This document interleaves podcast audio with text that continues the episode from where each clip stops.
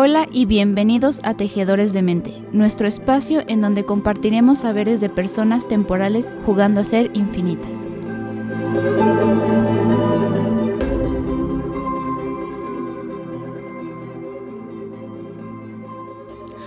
Hola tejedores y bienvenidos a un nuevo episodio. El día de hoy traemos una invitada que ya trajimos en alguna ocasión. Ella es Alejandra Figueroa Sí, y en su momento vino a hablarnos un poco sobre comunicación eh, empresarial. Sin embargo, hoy vamos a darle como un vuelco bien diferente y vamos a hablar de eh, las mujeres 4x4. ¿Esto qué quiere decir? También como retomando esta conmemoración de o el festejo del 10 de mayo en torno a las mamás, pues me parece sumamente importante eh, dar como esta visibilidad a todas aquellas mujeres que son madres, eh, líderes de, del hogar, eh, en cuanto a toda esta multifuncionalidad que pudieran tener a lo largo de su vida, ¿no? Que incluso pareciera que ni siquiera son humanas. ¿No? o sea, de tantas cosas que hacen. Y para prueba de ello, aquí está Alejandra quien es licenciada en psicología, maestrante en comunicación empresarial, eh, emprendedora, sí, también, ¿por qué no? Eh, en negocios por internet, en cuanto a cuestiones de papelería o, y otro de artículos para mujeres, específicamente de accesorios, bolsas, maquillaje, etcétera. Y como no, aparte de todo eso, mamá de tiempo completo. Eh, bienvenida Alejandra, ¿cómo estás el día de hoy? Hola, hola, hola. Muy emocionada y, y pues eh, escuchando todo esto, eh, orgullosa de todo lo que hago.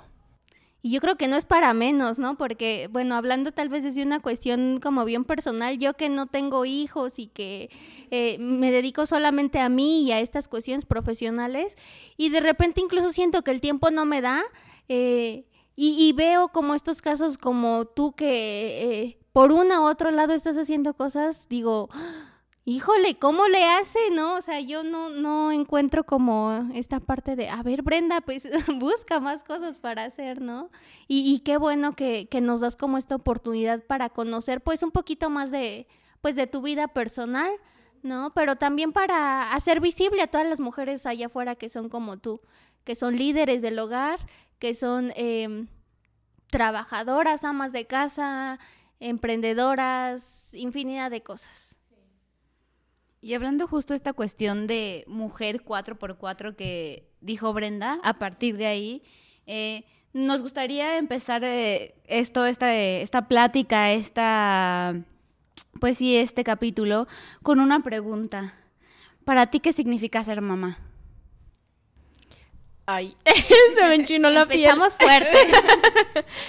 Híjole, pues ser mamá es mm, darle al mundo un pedazo mío, un pedazo que representa lo que em, lo que a la sociedad le falta es, es darle a la sociedad eh, a mi a mi hijo como un ser pensante, independiente, como un futuro hombre que, tenga sus, sus, propias decisiones, que piense por sí mismo, que, se, que, se, que sea independiente, me refiero a que pues trabaje, estudie, si se quiere casar, se case, si no, está bien.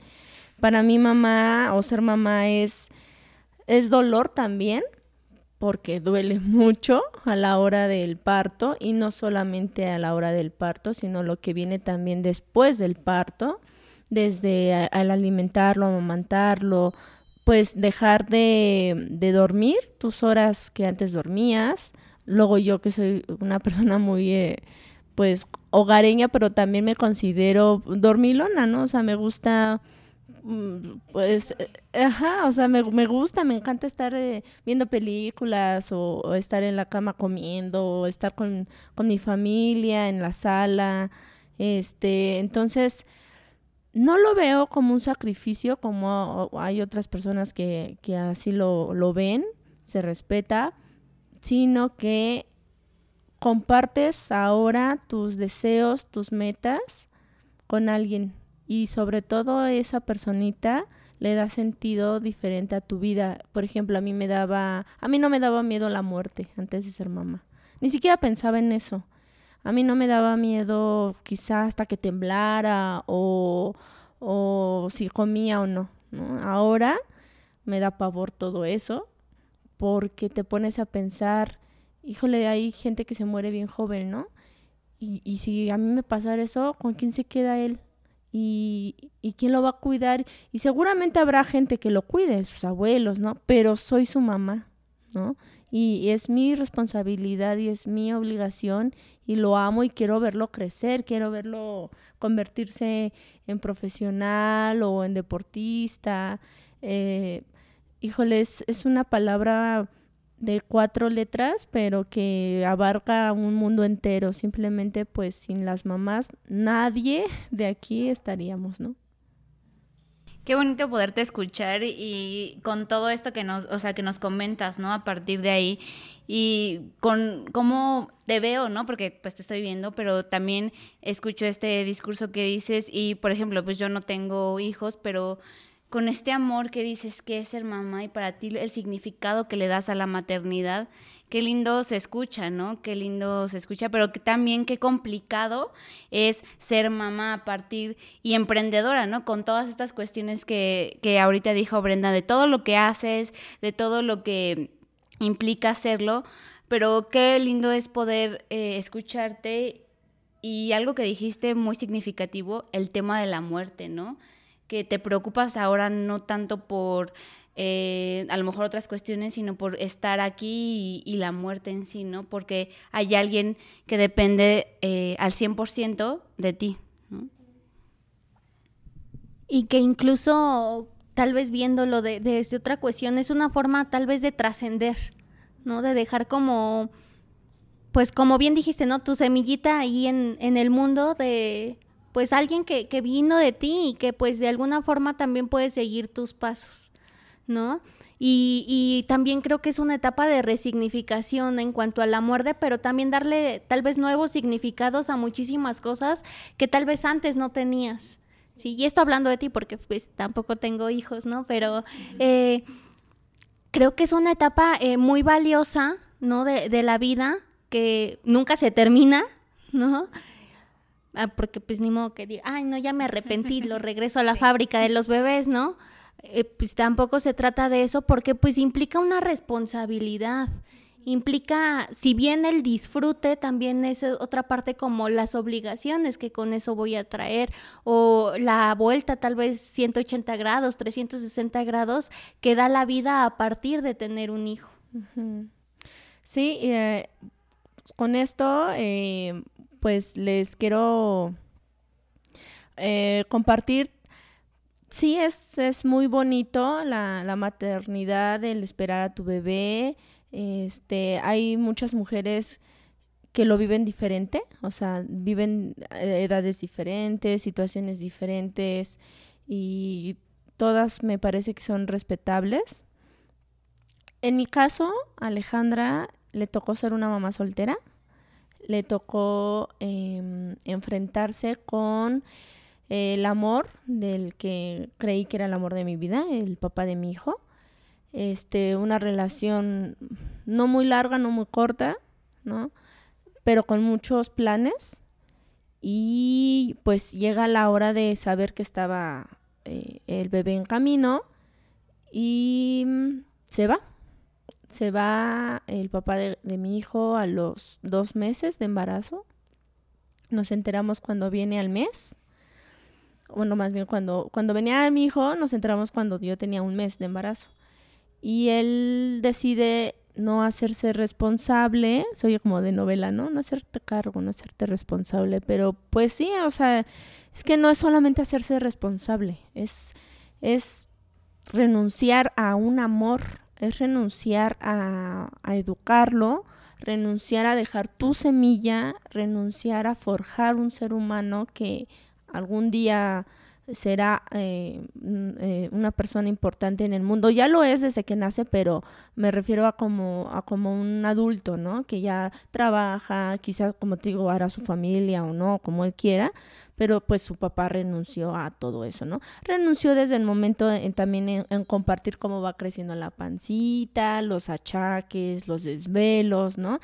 Entonces, en esta etapa, a mí me tocó eh, como muchas mujeres eh, existen en el mundo y, me están escuchando, compartir el embarazo con gente que también me ama, con gente que se llaman abuelos, tíos, tías postizas, que son las amigas, mis amigas las más cercanas, este, primos, mm, gente que, que me abrazó durante mi embarazo, que siempre ha estado conmigo desde que desde que sabíamos que venía en camino, eh, que gracias a la vida y al universo mi embarazo fue un embarazo eh, sano, o sea, sin complicaciones, nunca hubo ningún tipo de complicación.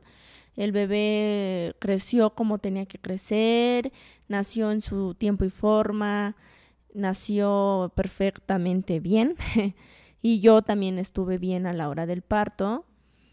Eh, a eso a lo que me refiero con dolor, porque fue cesárea. tener una operación por cesárea es algo que nunca en mi vida había vivido. Son siete capas que se abren y que tardan bastante en cerrar y que te hacen caminar el mismo día que te operan. Entonces prácticamente yo sentía que me rompía, que me quemaba, que pues, es un dolor muy feo, muy fuerte y que te tienes que parar a caminar porque hay alguien ahí al lado que ya está pidiendo comer, que ya está pidiendo que lo cambien, que ya está quizá ahogándose con una flema y, y tú en, primer, en mamá primeriza pues no sabes ni siquiera cómo se carga y aparte tu dolor que sientes en, en el vientre y tienes que jalar con tu suero y tienes que ingeniártelas para ir al baño, pero allá afuera está el bebé y no hay nadie, ¿no? Porque en el hospital están pues todas las mamás con sus bebés haciéndose cargo y, y ahí veías a Alejandra eh, cargando al bebé como pude, con el dolor, soportándolo, pero feliz porque estaba ya en mis brazos, porque ya pude verle la cara, pude tocarlo, pude olerlo. Y es un amor a primera vista, sí, sí es así. Y es más, ni siquiera sin, sin verlo, yo ya lo amaba. Yo me acuerdo que cuando en mi como en, este estado como de drogada, que es cuando estás con la anestesia, estás entre consciente y no eh, consciente, este, escuchaba solamente como las pinzas o lo que, lo que usan los, los doctores y, y me dormí, me despertaba, me dormía, me despertaba y escuché su llanto y yo lloré, así, o sea, no fue, fue un llanto normal, fue, fue un llanto innato, Así se, se me salió. Lloramos al mismo tiempo. Lloré porque él llegó y, fue como su, ya estoy aquí mamá, ¿no? O sea, mm, y desde ahí empezó la, esta aventura bonita que es ser mamá. recuperar los estudios porque me embaracé a la mitad de la carrera de psicología. Nunca estuvo en mis planes dejarla. Sabía que iba a volver, no sabía cuándo, pero sabía que iba a volver. Fue complicado, sí, porque ahora con quién lo dejas, ahora quién te lo va a cuidar, si va a estar bien o, cómo, cómo va a estar mientras tú no estés. En una ocasión me lo llevé a la universidad, me llevé a mi carriola y tomé clases con Gael, así se llama. Y me acuerdo que todas, todas las personas eh, se quedaban como fascinadas, ¿no? Porque pues físicamente para mí es el niño más hermoso que han visto a mis ojos. Y estaba ahí, estaba ahí tomando clases conmigo. Y, y siempre los triunfos que he tenido hablando profesionalmente son dedicados a él. Es un mensaje que también quiero mandarle a todas las mamás, casadas o no casadas. Podemos salir adelante sin un hombre y que es un mensaje muy fuerte, ¿no? Porque de repente los mensajes que recibimos muchas veces de la sociedad es necesita una familia, ¿no? Y una familia muchas veces para las personas es la mamá y el papá, quieran o no quieran. Pero justo empezamos a visibilizar que hay diferentes tipos de familia, ¿no? Y que tal vez en ciertas situaciones la mamá y el hijo es una familia, ¿no? Por donde lo queramos ver y que no sé, me generan como muchas emociones el verte, bueno, porque yo le estoy viendo, claramente ustedes no, y el ver justamente estas lágrimas rodando eh, en tu cara, pero no desde esta cuestión tal vez de, de tristeza, ¿no? Sino como un recuerdo de amor, que es justo lo importante, ¿no? Donde, como bien dices, ahí empezó el amor incluso la conexión, ¿no? Esta parte de llorar los dos al, al mismo tiempo nos habla ya de una conexión sumamente profunda e importante que empiezan a generar desde el primer momento en el que pues ponen un pie fuera de la, del estómago, ¿no? De, de las mamás. Y no sé, me gustaría tal vez como eh, preguntarte cómo viviste o cómo has vivido estos cuatro años como, como mamá, cómo han sido para ti pues han sido altas y bajas. Ay, pero han sido los cuatro años más, más llenos de vida, más, sabes, de ilusión, porque como que te vuelves niño. O sea, ahora al, verlo a él, este, es como si, si yo me regresara a volver a ser niña pero, este, mm, obviamente, como tú lo dijiste, yo ya soy una familia, ¿no? O sea, solamente somos él y yo, somos nuestra familia. Vivimos ahorita con los abuelos, o sea, mis papás, que es otra familia, ¿no? O sea, es una familia muy llena de amor, muy llena de apoyo. Este, es la suerte con la que yo corrí, que, hubo alguien que me respaldara, alguien, bueno, muchos, mis abuelos, mis papás, mis hermanos. Nunca he estado sola. Pero cuando, cuando llega Gael a, mi vida, mi bolsa puede hablar por sí. En mis, mis bolsas de, de soltera o de persona sin hijo es eran más bien, ¿no? Celular, teléfono, eh, bueno, o sea, teléfono, eh, eh, cartera, llaves y dinero. Zapatillas, aretes, ¿no? Entonces, para ejemplificar cómo es ser mamá, es ve mi bolsa. Es una mega bolsota ahora. Es una bolsota en donde traigo amor, que, que, ahorita ya no es pañalera, ya no usa pañal, ya no usa mamila ni nada, pero es este toallitas, ropa, o sea, y, me adapté a ese modo de vida y me gusta y lo disfruto, me disfruto mucho ahora los sábados o domingos de, de parque, bueno, ahora sin pandemia, obviamente, este, de helados, de globos, de paletas, de juegos, los cambié obviamente por, por bares, por antros o por salidas con, con amigas aunque siempre han estado allí y es algo que también le agradezco a la vida, que, me dio amigas que entienden perfectamente mi situación y que jalan para todos lados también con mi hijo y que son parte de ellas también, son sus tías y él es su sobrino, ¿no?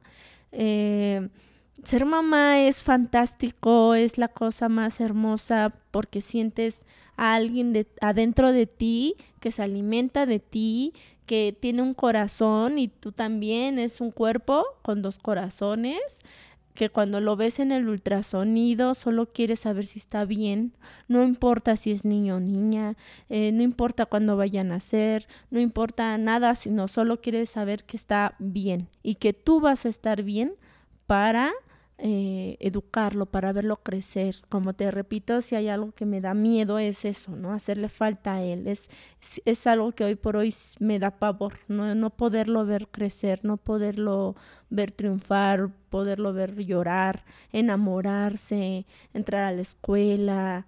Eh, me enojo, sí, soy exigente, sí, creo que soy la persona eh, más relax con el resto, pero con él soy, soy, sí soy em, algo exigente, pero también soy la mujer más, así se desborda de amor cada que lo ve.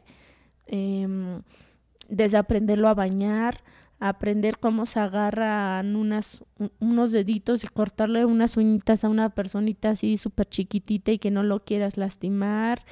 En alguna ocasión, una amiga que fue mamá antes que yo, yo le pregunté, es que me da miedo que me dé asco y me decía, ¿cómo te va a dar asco? Y yo, bueno, es que yo soy muy sangrona, no me gusta el olor como a, a, la saliva de otras personas, ¿no? O sea, no sé, mis amigos, mis hermanos, o cuando la gente vomita ese olor, ay, no, guacala, ¿no?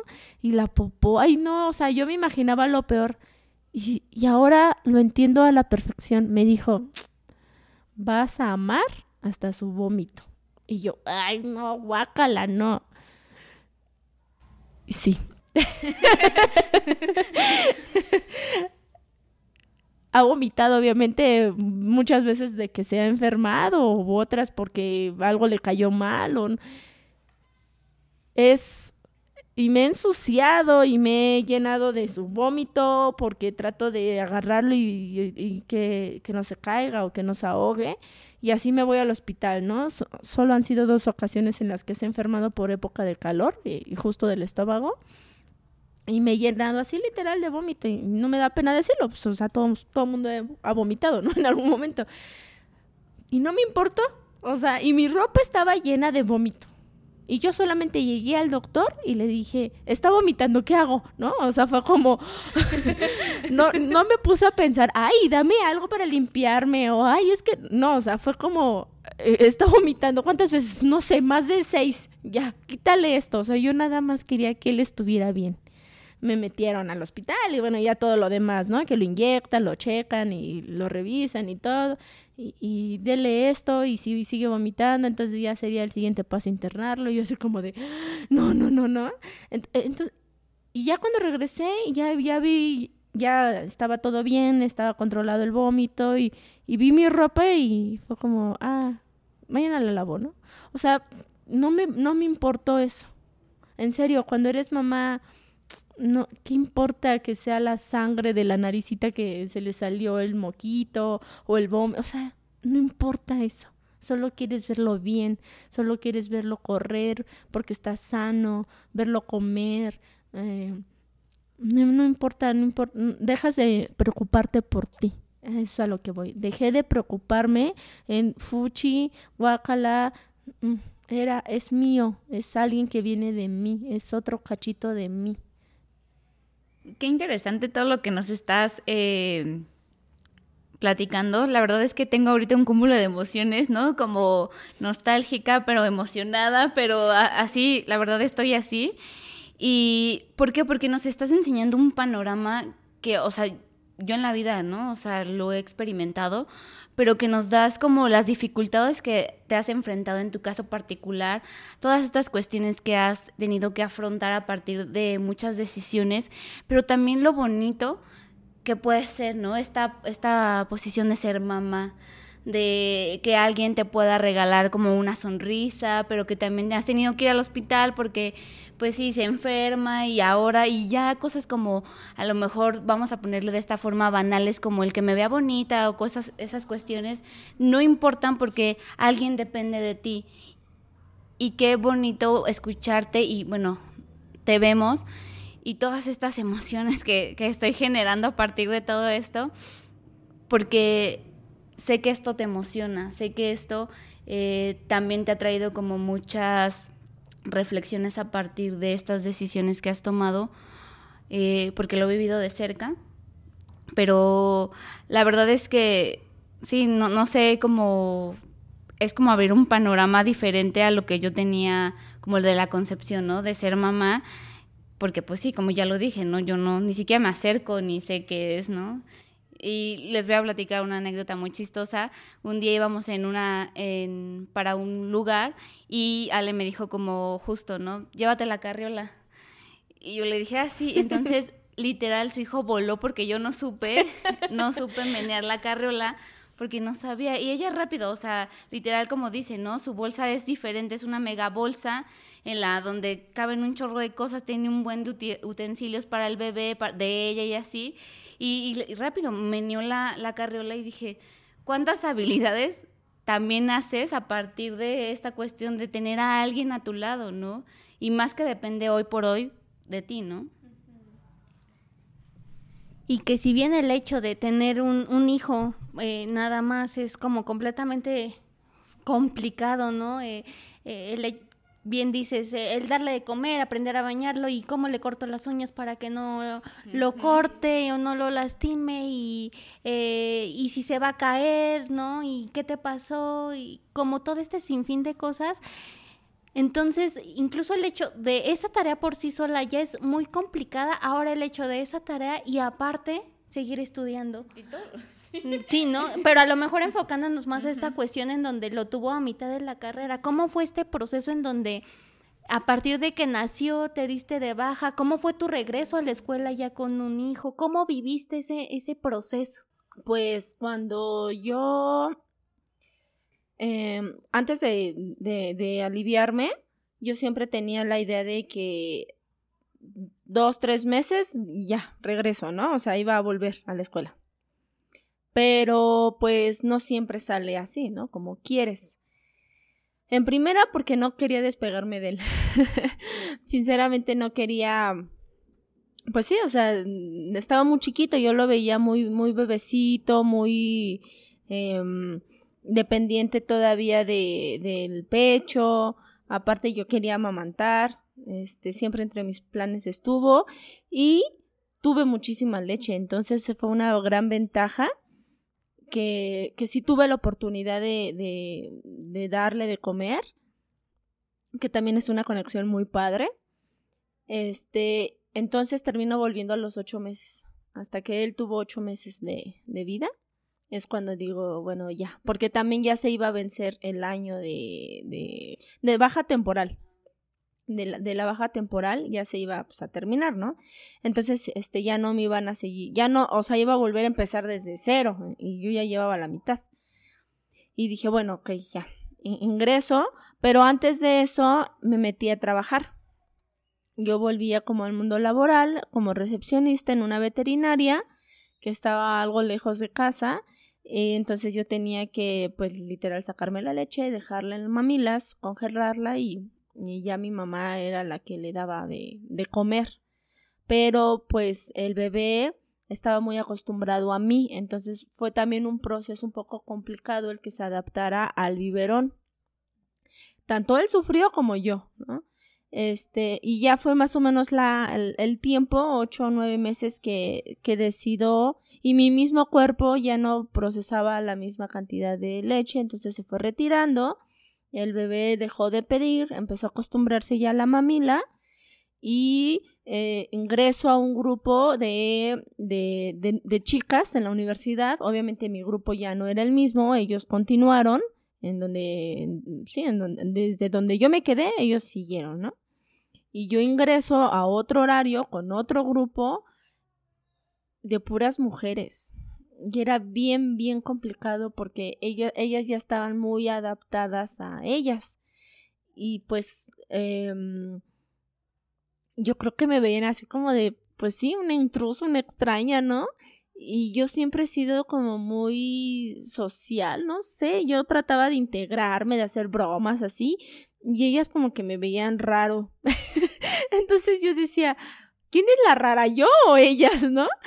Y pues yo venía, me había estrenado de mamá, no tenía ni el año, ¿no? Mi bebé. Entonces yo venía así como muy eufórica con esta idea de que, que es bonito ser mamá y toda la onda. Y ellas eran así como muy, ay no, los hijos, ay no, este, ser mamá, ay no, o sea, y en algún momento sí me llegué a sentir como discriminada, como, como juzgada y, pero al paso de los meses, me empecé a llevar bien con ellas. Ellas tenían, después ya me di cuenta como sus conflictos entre ellas, pero yo le hablaba a todas y todas me hablaban a mí. Y empezaban a decirme cosas muy bonitas, muy positivas, como no es posible que tal no entregue y Ale, que es mamá, entrega tareas, eh, pasa exámenes, los pasa bien, ¿no? Con calificaciones pues, bien. Y yo decía, órale, ¿no? Ya cómo cambió su perspectiva de ellas, que no me esforcé yo para nada, pues yo no vivía para ellas, pero ellas mismas se fueron dando cuenta de mi trabajo, de mis ganas, de mi, de mi pasión de, por la psicología, por mi escuela, pero pues también no descuidar a Gael. Te digo que hasta llevé a una vez a mi hijo a la escuela, así bebecito, literal tomaba clase y así con la carriola y, y el bebé ahí. O sea, no me ha podido detener nada para continuar.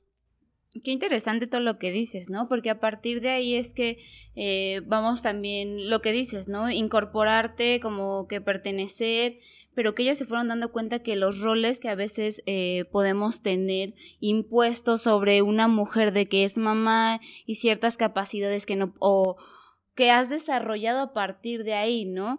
¿Por qué? Porque como lo hemos dicho desde anteriormente, ¿no? De esta cuestión de de estas capacidades y este desarrollo que has tenido, porque ahora tienes a una persona que depende al 100% de ti, ¿no? Y que a lo mejor tú veías o tenías una visión muy diferente a las que ellas tenían, ¿no? A lo mejor podemos llamarlo un poco limitada tal vez, ¿no? De estos roles de género que a veces nos imponen y que a partir de ahí tú dijiste, no, o sea, pues a lo mejor soy mamá, pero quiero seguir con esta parte personal, ¿no? Que, que quiero seguir desarrollándome. Y creo que diste, les, en un punto bien importante, porque muchas veces he conocido personas que cuando se convierten en mamás, son mamás de tiempo completo y se les olvida ser mujer, ¿no? Se les olvida y dejan de lado toda esta cuestión de que, o sea, sí, quiero muchas cosas para mi hijo, pero también que quiero para mí, porque los hijos son prestados, ellos van a hacer su vida en algún momento. Y creo que es algo muy valiente y muy de admirarse esta cuestión de no pierdo de perspectiva a mi hijo, lo tengo en todos mis planes, pero también estoy buscando cosas para mí, para mi bienestar, para seguir progresando, para no perder de vista todo eso que quiero para seguir desarrollándome. Y es, no sé, o sea, te vuelvo a repetir, es algo verdaderamente de admirarse. Sí, porque también eh, creo que la cultura mexicana es este siempre como el sacrificio, ¿no? Así de, eres mamá, entonces ya no puedes, este, tener amigos, tener, o, estás casada, entonces ya no puedes tener amigos, ¿no? Ya no puedes salir, no puedes tener amigos, ya no te puedes ir de fiesta, ya no, o sea, es así como si fuera, este, del diablo, ¿no? Así. Como si fuera incluso una cárcel, ¿no? Una sentencia. Entonces, y me, y me he enfrentado, y Les lo sabe, a hasta personas de mi misma familia, que, que me tratan de imponer esta idea de, pues, que eres mamá, ¿no? O sea, ya, ya no puedes, ya no puedes salir, ya no puedes esto, ya no puedes, este, quedarte a dormir en casa de tu amiga. y, empiezan, porque si no eres mala mamá. Y te meten como culpas, o tratan de meterte culpas, porque también estén unos y dejas que te, la, te metan las culpas, ¿no? No, a lo mejor y aquí entra como mi parte profesional, psicología, y digo, no, no, no, no, cálmate, ¿no? O sea, una cosa no quiere decir que yo sea esto, ¿no? Una persona, un hijo, una amiga o, una copa, ¿no? No quiere decir que yo sea una mala mamá. No quiere decir que sea una mala mujer. No quiere decir que sea una mala hija, una mala nieta, una mala, ¿no? esposa no te puedo decir porque pues no tengo eh, esposo, pero no puedo, o sea, soy una mujer, sigo siendo una mujer, una mujer que se ha vuelto a enamorar, una mujer que siente, una mujer que llora, una mujer que le da miedo todavía cosas y que hasta todavía a veces le digo a mi mamá, abrázame, ¿no? Y tengo 27 años y soy mamá, pero también tengo miedo de cosas, no sé, mm, eh, los rayos, ¿no? Los temblores, los perros grandes, no lo sé, o sea, sigo siendo una mujer que, que no solamente vive para los demás, incluyendo a Gael, no solamente vivo para él, también, también quiero eh, cosas para mí, desde el, color que elijo para mis uñas, desde qué ropa o qué escote ponerme, eh, incluso hasta eh, llevármelo a casa de una amiga.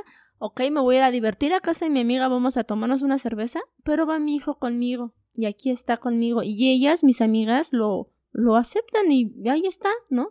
Y no soy una mamá borracha, ¿no? Y no soy una mamá irresponsable, y no soy una mamá que le vale, no, o sea, también es, es parte como de alzar la voz como mujer, como mamá, de, oye, también puedo divertirme, también puedo salir, puedo ponerme zapatillas si yo quiero, o sea, y no, no, no soy una mala mamá, ¿no? O sea, no, no me juzguen por, por esto que puedes medio haber cuando ni siquiera sabes lo que está pasando en mi casa, ¿no? No sabes que, que sí, ajá, ok, hoy me tomé una cerveza, pero a lo mejor para comprarme esa cerveza tuve que haber ahorrado mucho, porque antes de comprarme la cerveza, le compré a mi hijo sus zapatos, su comida, sus útiles de la escuela, no sé, las medicinas, incluso si en algún momento se ha enfermado. O sea, no, no es, no es justo que, que te, que te satanicen así, ¿no? Y justo, ¿no? Lo que dices, como encasillar a, a, las personas, o en general a las mamás, ¿no? A las personas que, como dice Brenda, jefas del hogar, que al final dicen, es que tú ya no puedes hacer ciertas cosas y pierdes como esta parte de dónde quedo yo o dónde estoy yo por este rol tradicional de ser mamá, ¿no? Porque para empezar tendríamos que preguntarle a cada persona o a cada mujer que se dedique a eso, ¿qué es ser mamá para ellas, ¿no? ¿Qué hacen a partir de ahí? Y, tocas puntos muy interesantes, porque dices como esto, ¿no? Que que a lo mejor algún familiar dice, y es que entonces eres mala mamá. Bueno, para él, ¿qué significa ser mala mamá? Es como muy subjetivo, ¿no? Porque para ti puede ser otras cuestiones, pero romper con esto y al final dices, sí, sí importa mi hijo, pero también importo yo como persona. ¿no? no quiere decir que porque sea mamá significa que voy a perderme yo a partir de estas decisiones que tomé. ¿no? Qué importante es eso y tal vez un poco de reflexión, acercarnos a tal vez podamos ver hasta nuestras mamás y poder o amigas, amigos que, que encasillen como en esta cuestión y reflexionen y tal vez tener un poco de empatía y a lo mejor es otra situación diferente, ¿no? No poner como dice Ale y juzgar a partir de lo que yo veo. Sí, claro, y retomando muchas cosas de lo que han dicho las dos, eh, siempre he pensado que para yo brindar bienestar, primero tengo que estar bien yo. ¿Y cómo voy a estar bien yo si no me doy justo esta importancia, no estos gustos, estos momentos de, de desestrés también, que no todo el tiempo es estar trabajando y estar como en esta sintonía del sacrificio, sino que también eh, tengo derecho de tener placeres, ¿no? E, en sinfín de, de cosas, desde salir, desde tener una nueva relación, desde hacer cosas que a ti te gusten, ¿sí? Y, y, creo que eso es como bien importante, creo que es como una perspectiva, como bien dice Les, eh, que me parece sumamente especial para que nos da la oportunidad de hacer una introspección de qué estamos haciendo nosotros tal vez si, si somos papás con nuestra vida, porque bien lo estamos manejando como de esta cuestión de que Ale también merece como esta parte del placer y de disfrute. Sin embargo, creo que también por otro lado, de alguna forma le estás enseñando a tu hijo que el hecho de tener un hijo no es como una limitante, sino incluso un impulsor y que puede seguir con su vida bien pero sin perder esta perspectiva de también soy una persona responsable, un papá, una mamá responsable. ¿Sí? Entonces creo que ahí también encamina mucho esta cuestión de qué le estoy enseñando a mis hijos, ¿no? En, en esta intención tal vez incluso hasta inconsciente de comenzar a romper con estos roles, con estos estereotipos que nos manejan de si eres una buena mamá te tienes que comportar así, si eres un buen papá así, si eres una buena mujer también te tienes que comportar de cierta manera y no, el hecho de que hagamos o no hagamos algunas cosas no nos hace ni buenas ni malas personas. Todos tenemos errores y todos tenemos eh, equivocaciones y nos vamos a seguir equivocando, ¿no? Pero sí creo que es un punto bien especial para em, esta persona que viene atrás de ti, todo lo que le estás enseñando y justo, incluso me atrevo a decir como con esta intención de una nueva masculinidad, ¿no? de es que me da como mucho gusto como esta parte que mencionan, ¿no? Pero es que también entra mi parte profesional, les digo, no les voy a comprar sus culpas, ¿sí? Por el hecho de decirle a mi hijo, ¿sabes qué?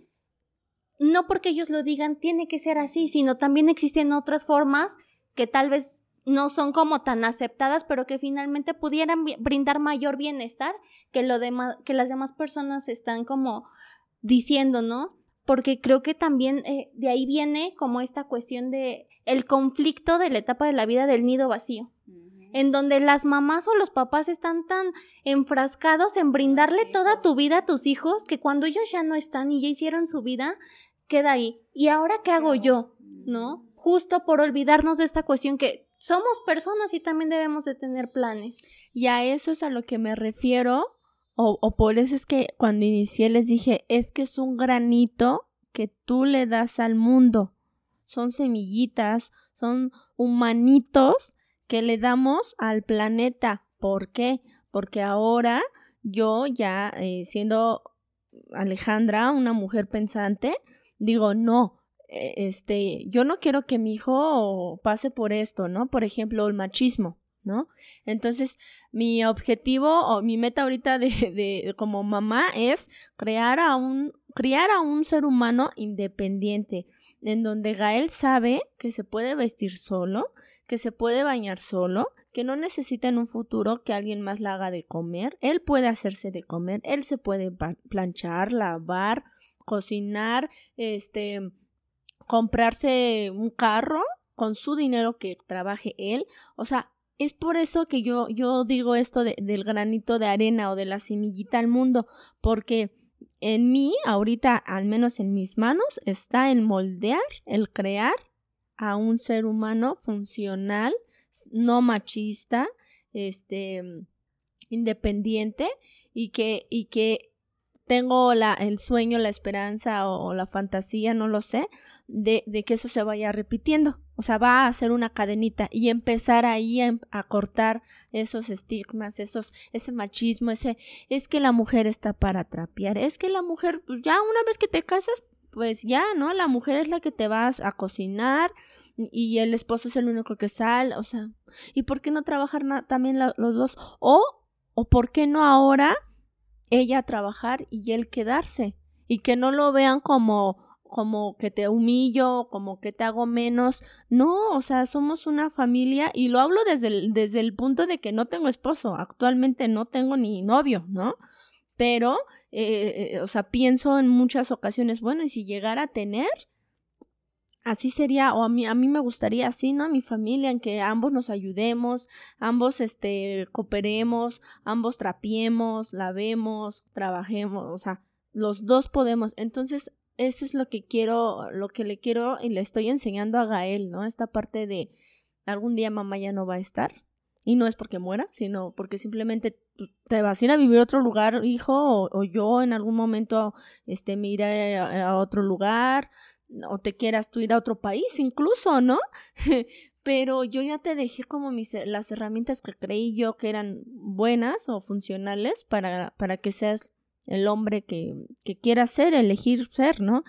Y también ahí ah, em, quiero también pues mandar el mensaje a las madres de, que imponen, ¿no? Que, que desde que nacen ellas ya dicen, ah, es que va a ser doctor, ah, es que va a ser ingeniero, ah, es que va a ser policía, ¿no? No, o sea, déjalo, déjalo que decida cuando él tenga que decidir, o déjala, ¿no? En el caso de las niñas. Este, porque si no, volvemos a lo mismo personas que no saben tomar decisiones, personas que no saben enfrentar sus errores, personas que no saben, este, no, saben nada si, si alguien más no se los resuelve. Sí, todo esto es como bien importante, ¿no? Porque saca para mucho tema, para sacar muchas cosas, para sacar como toda esta cuestión de roles de género, de toma de decisiones, de límites, ¿no? Y desde la infancia, ¿no? Desde lo que ya estás diciendo, desde ser, eh, como dijo Brenda también, de este bienestar que nosotros podemos generar a partir de ahí y poderlo replicar. Eh, es como bien importante todo esto que dices, pero retomando un poco lo que hemos venido como trabajando y platicando a partir de ahí.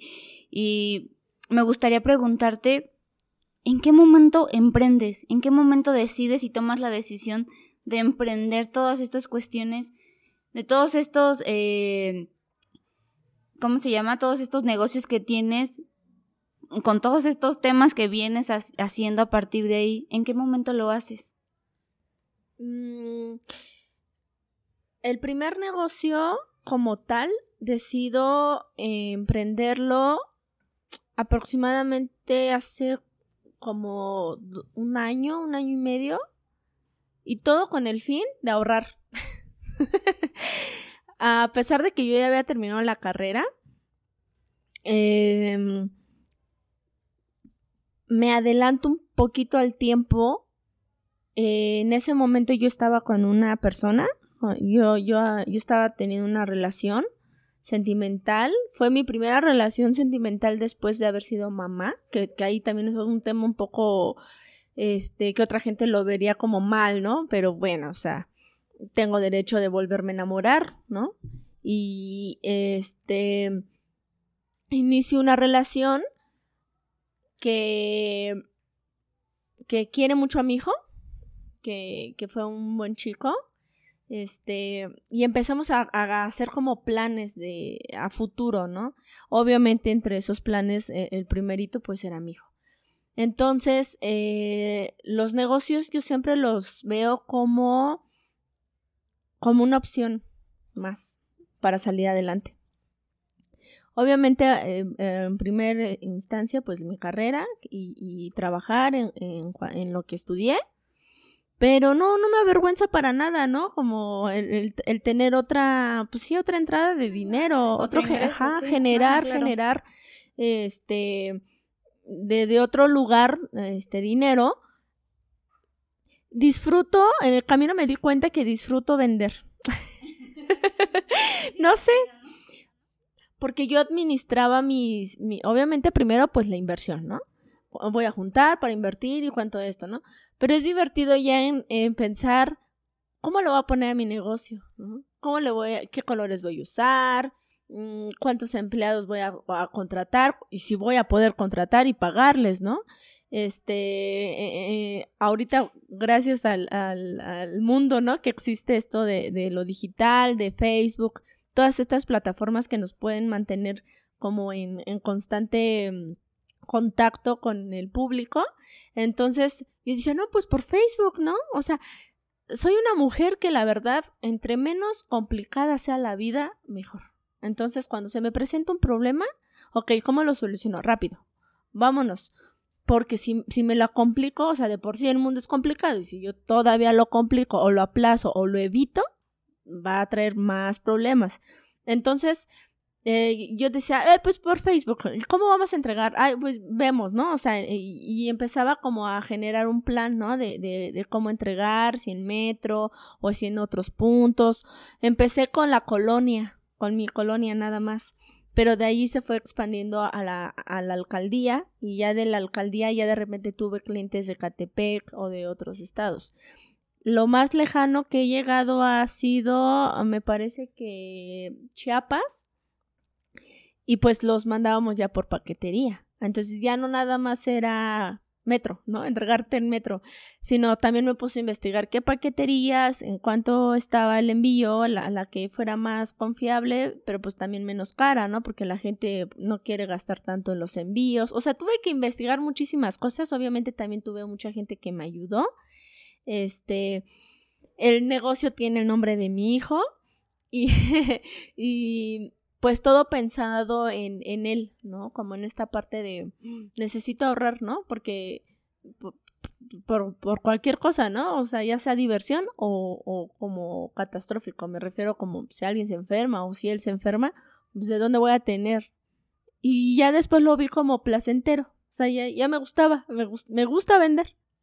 Qué interesante todo lo que nos dices, ¿no? Porque yo estoy pensando, ¿no? Todo lo que nos estás comentando, de todo lo que haces y ahora todo, incorporar como esta actividad que haces, ¿no? De investigar, de saber, pero digo, ¿en qué momento? ¿Cuándo lo hace? ¿Con qué tiempo? Pero también estudio esta maestría, pero también cuido a Gael, pero también investigué cómo poder repartir, expanderme mi negocio, porque no solo tengo uno, sino tengo tres. Y es como, Qué interesante, ¿no? Y, y este límite que no tienes para poder hacer muchas cosas, no por el hecho de ser mamá, ¿sabes? Sí, no, no hay nada que te, que te limite. Sí, claro, yo también me quedo como de a seis, ¿no? en esta cuestión de, ok, o sea, no solamente es mamá, sino aparte ya terminó la licenciatura y luego se puso a estudiar la maestría y ya terminó la maestría, pero aparte tiene sus dos negocios, ¿no? Y aunado a eso, brinda atención psicológica a nivel privado. O sea, el tiempo tiene 24 horas, Alejandra. el día tiene 24 horas. No sé en qué momento haces todo, pero creo que sí es como de admirarse toda esa labor que estás haciendo. Digo, creo que también es parte de la organización que uno tiene que, que tener y que te tengo que aprender porque, o sea, yo tengo yo creo que la mitad de actividades que tienes tú, o si no es que menos, y siento que no me rinde el tiempo, entonces... Digo, o sea, un placer tenerte aquí de verdad y brindarnos como toda tu experiencia desde el ámbito profesional, desde el ámbito personal y todo fusionado, ¿no? Me parece sí justo una persona de admirar, una gran mamá y pues muchísimas gracias por, por venir y por brindarnos, darte tiempo y brindarnos como esta oportunidad de, de conocerte más allá de lo profesional. Te agradecemos mucho. Bueno, ya lo dijo Brenda, ¿no? Al final, gracias por estar aquí, por tomarte el tiempo, porque sé que tienes un día muy difícil y con quién dejas a Gael. O sea, tienes que pensar en muchas cosas. Te agradecemos el tiempo y pues no sé si quieras tú decirnos algo. Como les comenté, em, eh, enviar el mensaje ahora sí a todos, a hombres, mujeres, niños, niñas, adolescentes, em, que somos personas o, hay, hay, que buscar la forma de ser personas independientes, a las mujeres que no se aferren a personas que no les va a traer nada positivo, que cuando vean que ya no es ahí ya, sálganse, es mejor así, por el bien de ustedes y por el bien de la personita, para evitar eh, sufrimientos, para evitar momentos desagradables. Se puede estar eh, criando a un hijo, eh, no, no quiero decir sola, porque como les repito, no he estado sola, siempre han estado mis amigos, mis papás, ¿no? Pero eh, las familias pueden estar compuestas de la gente que uno elija y no solamente de la gente que tiene la misma sangre. Se pueden ser, puede ser familia eh, entre, entre mamá e hijo en mi caso, o mamá y varios hijos, o papá y un hijo, o papá y mamá, o mamá y mamá, papá y papá, tíos, abuelos. Todo es bienvenido cuando es con amor. Cuando ya no es con amor, sin respeto, ahí no es, ahí no es. Entonces, cuiden a sus hijos, cuídenlos tanto físicamente como emocionalmente. Eh, siempre enséñenles que, que, en este mundo eh, hay gente que sí, no nos trae cosas positivas, pero hay muchísimas que, que, que sí. Sea, hay muchísima gente que, que va a estar ahí. Y, y pues algo que me ha enseñado una amiga es que hay que dejar que la vida fluya. Y la vida solita te va poniendo en, los lugares y también te va quitando en los lugares donde no puedes ni, ni mereces estar. Y el último mensaje, pues espero que esto algún día lo escuche Gael. Eh, pues decirle, decirte que, que te amo, que todo lo que hago es para ti, que todo lo que también no he hecho ha sido para ti, que algún día vas a entender por qué era mejor así, por qué era mejor estar solo tú y yo, em, que aprendas a valerte por sí mismo,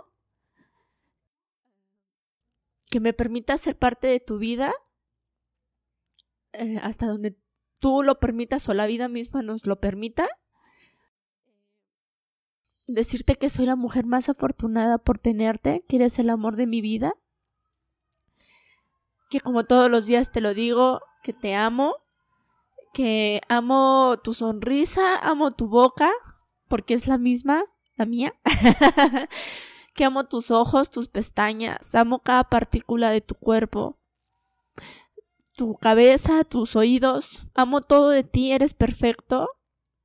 Te prometo que voy a hacer el mejor esfuerzo para para enseñarte a, enfrentar este mundo que voy a respetar todas las decisiones que tomes, aunque algunas tal vez me lleguen a doler, eh, que tus abuelos también siempre van a estar ahí para ti y que seas un hombre espectacular que espero que espero y sé que así va a ser. Y pues muchísimas gracias a ustedes por por abrir este espacio para personas eh, profesionales, eh, mamás, amigas, tías, hermanas y mamás, que, quedamos todos todo por nuestros hijos y que, que, espero en realidad que algún día el mundo cambie de perspectiva y deje de, de señalar tanto a la madre soltera. Ok, bueno, te agradezco nuevamente Alejandra y ya para pues cerrar y finalizar nuestro magnífico programa del día de hoy, muy lleno de emociones y, y de sensaciones como muy diversas, lo único que les puedo decir es que rompamos roles de género, rompamos tabús, rompamos estereotipos, elige ser quien tú quieras y recuerda que el amor nunca va a ser sacrificio. El amor es libertad y es felicidad. Y si no es así, no es amor. Eso es todo por Colectivo Shanti el día de hoy. Los esperamos en un nuevo episodio. Y recuerda que soy quien elijo ser.